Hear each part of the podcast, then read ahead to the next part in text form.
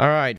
Our favorite from the CD, This American Life 11 Self Revelatory Radio Monologues, hosted by Ira Glass. In this case, it is an interview with Mr. Jack Hitt, titled Peter Pan. What could be more American than the person who sees something they've never done before, dreams they could do it, goes after that dream? Well, let's begin today with a woman who dreams of directing a play in the small town where she lives, a college town somewhere below the Mason Dixon line in the hills of Appalachia, a town which will remain for our purposes today unnamed. I don't think she had ever directed, uh, and she claimed to have acted, and it was never really quite clear just what her credentials were.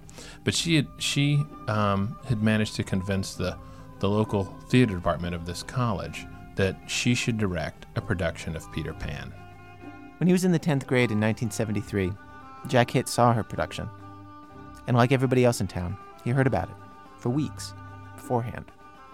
Slowly but surely, you know, you began to hear, you know, sort of rumors about this production. For example, I know that they had spent a lot of money renting these flying apparatuses out of New York. And apparently they're only a there's like one company and a handful of these apparatuses. And so to get them was a major coup. This is a story not just of a mediocre play or a terrible play. When it comes right down to it, it's not even a story about a play. This is a story about a fiasco and about what makes a fiasco. And one ingredient of many fiascos is that great, massive, heart wrenching chaos and failure are more likely to occur when great ambition has come into play, when plans are big, expectations great, hopes at their highest. And what you have to understand is that everybody in this sort of community understood that there were th- there was certainly a sort of air of everyone sort of reaching beyond their own grasp. Every actor was sort of in a role that was just a little too big for them. Uh, ev- every aspect of the, the set and the crew um, and you know, rumors had sort of cooked around. You know, there was this huge crew. There were lots of things being painted. See, but this, in fact, is one of the criteria for greatness: is that everyone is just about to reach just beyond their grasp, because that that is when greatness can occur. That's that's right. That's right. And maybe greatness could have occurred.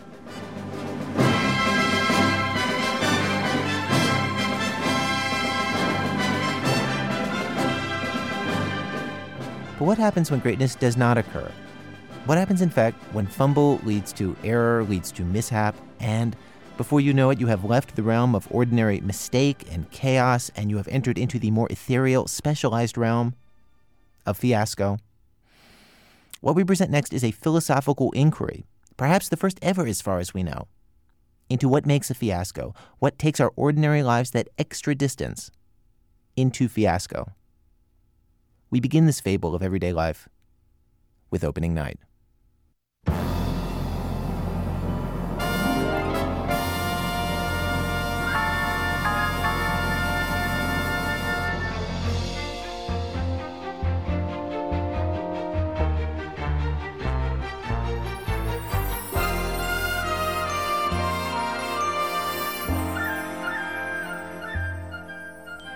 Opening night comes, and you know, well, almost everybody in the area, in the you know, 10 mile radius of this theater, knows somebody in this production. So the place is pretty much packed. Um, and I don't know if you remember the opening moment of Peter Pan, but it's the three little kids sleeping in their bed, and uh, Peter Pan comes flying in the window. And in this in this particular production, the um, there's a big uh, bed with all the three kids in it and off to the left, I remember, uh, is a big, huge wardrobe, and there's a large window there and a little bureau. And Peter Pan comes in, and uh, you know, and has the little speech where he says, "You know, anybody can fly. Why, with just a little magic dust, one can fly." And um, and Peter Pan sort of sprinkles this magic dust in the air, and sure enough, um, the kids sort of suddenly just lurch into the air. Um, and it becomes clear right away that, that the people that they've hired to run these flying apparatuses really aren't quite clear on how they actually work. So instead of the, the kids um, sort of sailing, you know, gracefully to and fro, they sort of hang in the air like puppets, just sort of dangling there and sort of getting jerked up an inch or two or back and forth. And, they, and then they, sometimes they're just stationary, just just, just yeah, just hanging just there like a like a like a spider. And then uh, several of them start to, to sort of uh, circumscribe these circles in the air uh, where it's clear that the, the, the people running the, the machines have just sort of set them off on these kind of oval courses that spiral farther and farther out.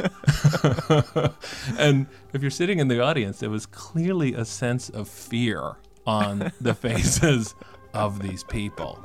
Um, Of the of the actors. the actors. The actors actually, you, you could sense their lack of confidence, shall we say, in the the the people running the machines in the back. So And- they, wait, wait, and and the audience reaction to this point is just are they laughing? no one is laughing. Everyone. Now, this is one of the great things about audiences, especially in a live theater production, is that they're very forgiving. They want the show to work, and so everyone is sort of gripping their chair a little tightly. Right. You know, we, we feel for them. You know, they're up there, they're embarrassing themselves for us. You know, we all, identify with them. We are become them. And so the audience, I think, was very forgiving and very understanding of this this moment. But there was one one moment that in this first opening scene that kind of put the audience on notice.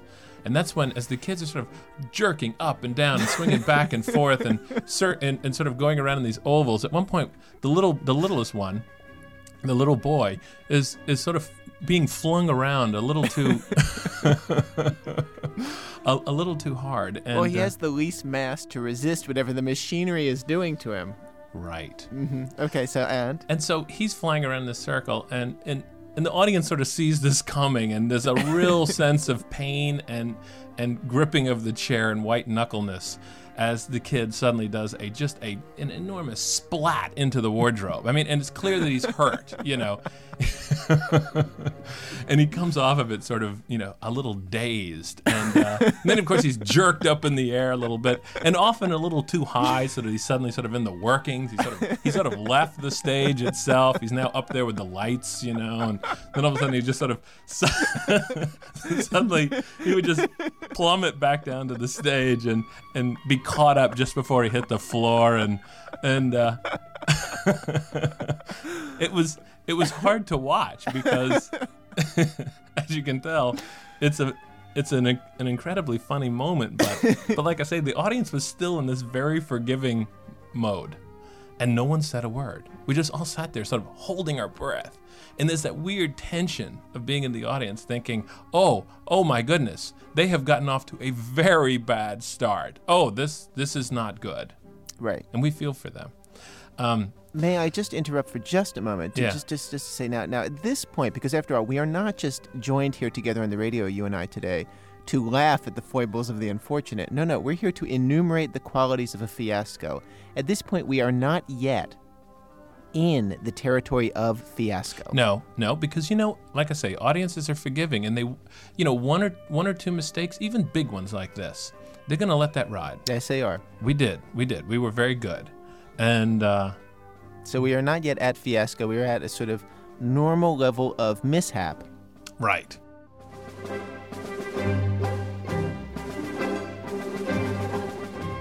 What happens uh, immediately after this? They disappeared at Never Never Land, and if you remember, this the stage goes dark, and then when the lights come up, there's Captain Hook, and he's giving his first opening soliloquy about how evil he is and what a menace he is and how he, you know, harms people and hates children and it's all that good stuff.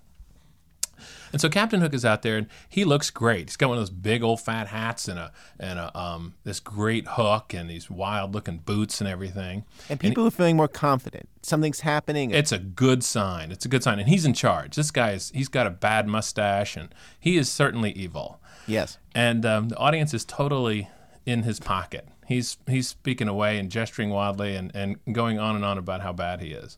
And then at a certain point, as he gestures, his hook and the entire black casing up to his elbow flings off of his hand and flies into the audience and punches an old lady in the gut. and now He is bad. he was very bad. He had like the worst ad lib I've ever heard. I mean, what do you say at that point? Because of course his hand is now nakedly exposed to the audience. And a tough said- moment for any actor. very, very, If the very premise hard. of your character is that you have a hook, your name is Captain Hook. Literally, all that's going to happen for the rest of the show is people are going to refer to you by that hook. Your entire motivation as a character is the fact that you're. is that your arm was eaten off by an alligator and that you have to have a the entire plot and you have a hook. stems from that fact. Right. Right. And now suddenly you have no hook, In fact, you have five fingers on a hand. as if a miracle by the Lord. Captain Hook said, You know, they just don't make those hooks like they used to. That was actually the ad lib I will never forget. A-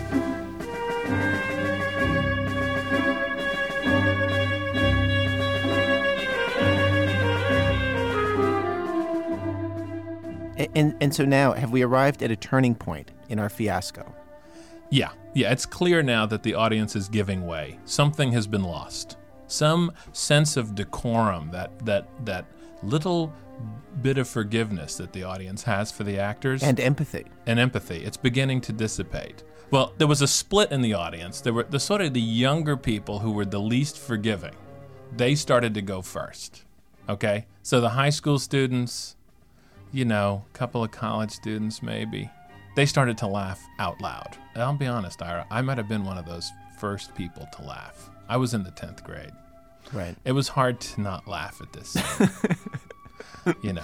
Um, but then whatever restraint that you know the audience had, it just evaporated at this point because there were a number of things that happened in quick succession that just made it impossible to hold any sense of decorum. Um, Which are for example, Tinkerbell appears for the first time uh, uh, around this moment, and um, Tinkerbell is essentially a light bulb on an extension cord, and uh, what? yeah, and this was you know this was the director's idea of like you know, you know being raw, being very modern. You know, Tinkerbell was just going to be, you know, this literal light bulb dangling from an extension cord. Whereas in, in, in other productions, what they'll do is that someone will shine a light, Shine a light, or they'll just a beam of focused light, and then that pinprick of light is supposed to be Tinkerbell. That's right.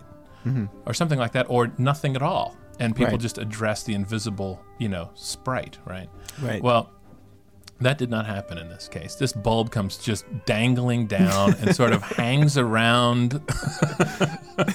this naked bare white bulb? bulb. Just hangs around, and people are talking to it.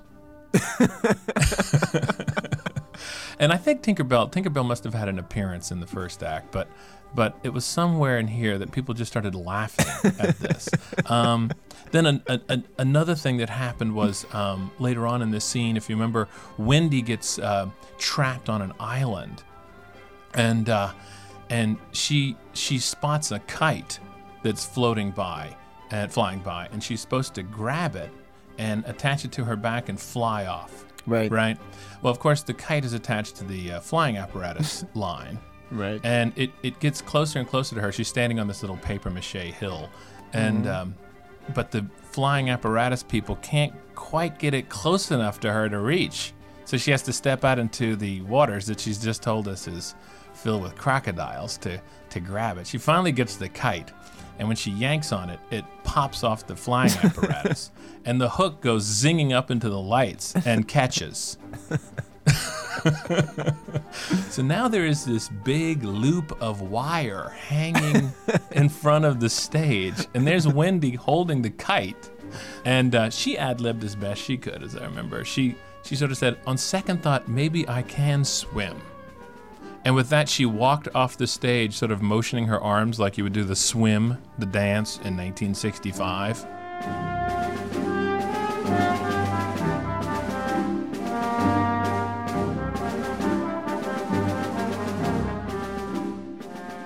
So she does that. At this point, I mean, the audience, the actors are just falling apart. They are so frightened of the audience. There are just belly laughs rolling up to the stage from the audience. People are howling with laughter at every mistake. And now any small mistake just takes on these, these, these just, you know, it's just a, any instigation for laughter is just enough for this audience. and now the old people have given it up. Everyone has quit being nice. Now there's just this kind of frightening roar that comes from the audience every time there's a mistake. Well, what happened? At some point, the audience turned and realized, oh, wait, I realize what's going on here. This is a fiasco. Yeah, this is a fiasco. And what's really interesting about a fiasco is that once it starts to tumble down, Right. the audience wants to push it further along. Oh, they get hungry for more fiasco. Oh, yeah. If the if the play proceeded perfectly, they would be disappointed. Oh, it would have been a grave disappointment had there not been just one more mistake after another, one more embarrassment after another. Now, the reason they're there is to chronicle these embarrassments. This is why I have remembered this this play for 25 years. Uh, anyway, so in this particular scene, what was going to happen was that the Indians were going to throw rope ladders down from the balcony and climb down these rope ladders into the audience, and and you know move among the audience in their very sort of scary, savage way and frighten us. right. Anyway, I knew about this scene because my friend David, who I went to high school with, was in it.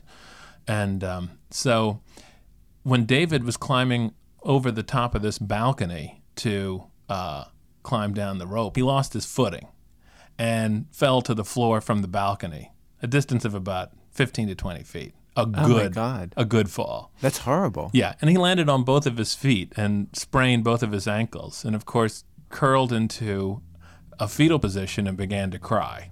Right. He was really, really hurt.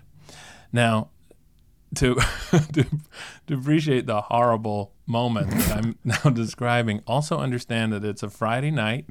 We are in a college town, and there is a volunteer fire and ambulance department.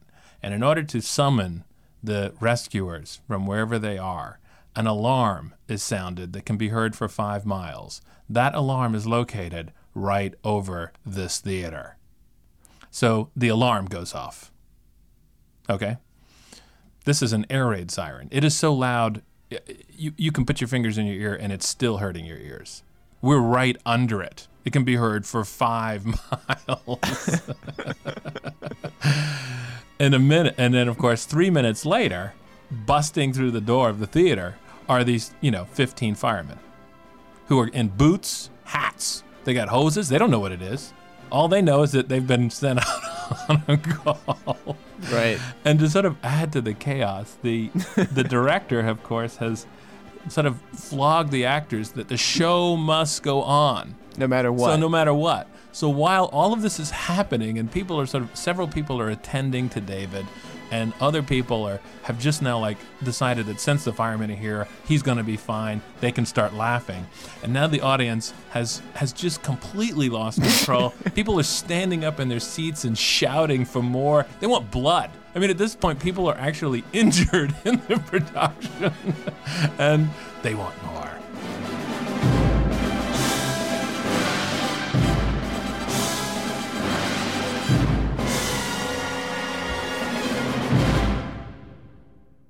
Somehow that's how this entire play ended. We got transported directly in touch with our animal being. Our baser selves. right. But you know, that's almost as rare, if not more so, than a great production.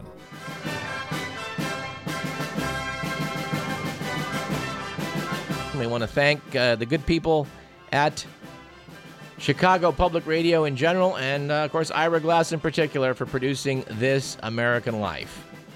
I'm Douglas Everett. This is Radio Parallax on KDVS 90.3 FM. Let's take a short break.